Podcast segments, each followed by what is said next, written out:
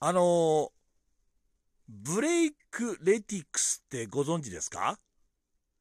あのまあフィットネスのこれ有酸素運動なんですよ。まあちょっとどんなもんかっていうとあのブレイクダンスってありますわ。あのね要素をちょっと取り入れているっていうことなんですがこれねめちゃめちゃ楽しかったですよ。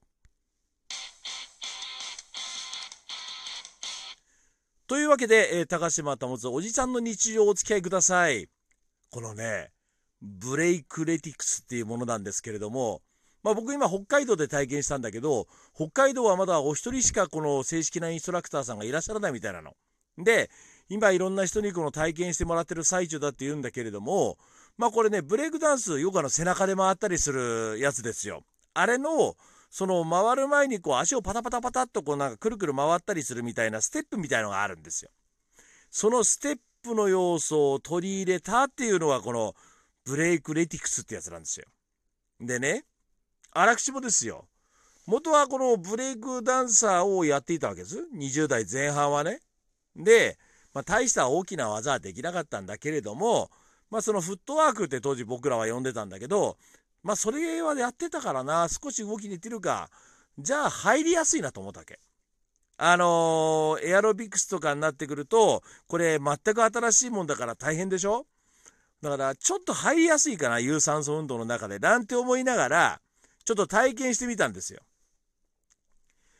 まあ、これがですよ。まあ、ブレイクダンスってご存知の通り、あの、背中でもありますから、床の上、要するにグラウンドでやることが多いわけですね。まあ、立ち上がったりもするんだけど、それはアップロッキングって当時僕ら言ってたんだけどさ、その2つを組み合わせてるんだけど、まあ、きついの。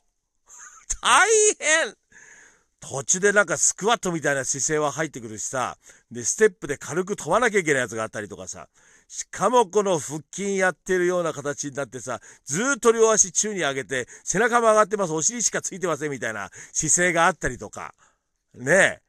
あとは、あとなんか腕立ての姿勢からさ、片足ずつこの腕立ての手の横に、例えば右手の横に右足をベーって持ってきて、それでこう飛んで入れ替えるみたいのがあったりとか、まあ大変よ流れる汗。まあ僕らの年齢ですから、もう50代ですから、まあこれ、汗というよりはもう汁ですよ、汁。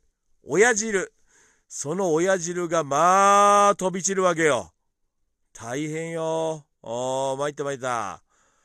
いや、でもね、あの、全体的に言うと非常にこの腹筋というのに効くね。えー、腹筋効く。今でも若干この腹筋にね、あの、やったなっていう感が残ってるわけ。やったな感が。で、これ、この腹筋運動を普段やってるのとはまた全然違う感じの腹筋の使い方なのよ。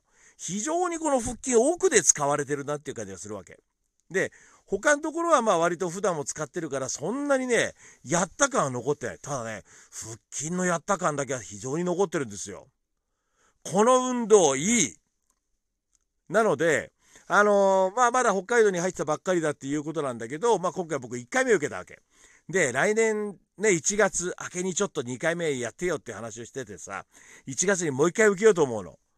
あの、もし興味ある方はこれちょっといいかも。楽しいっすよ。楽しい。うん。なぜならば、やっぱりエアロビクスとかそういうものになってくると、先にやってらっしゃって上手な方がいらっしゃって、まあクラスによってはなかなか入れないってあるじゃん。これ入ったばっかりだから。今できないのは当たり前なのよ。だから非常に気楽にとっつきやすいと思います。かなりきついけどね。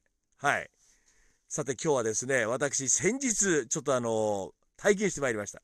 ブレイクレティックスという、このですね、フィットネス系の運動のお話でございました。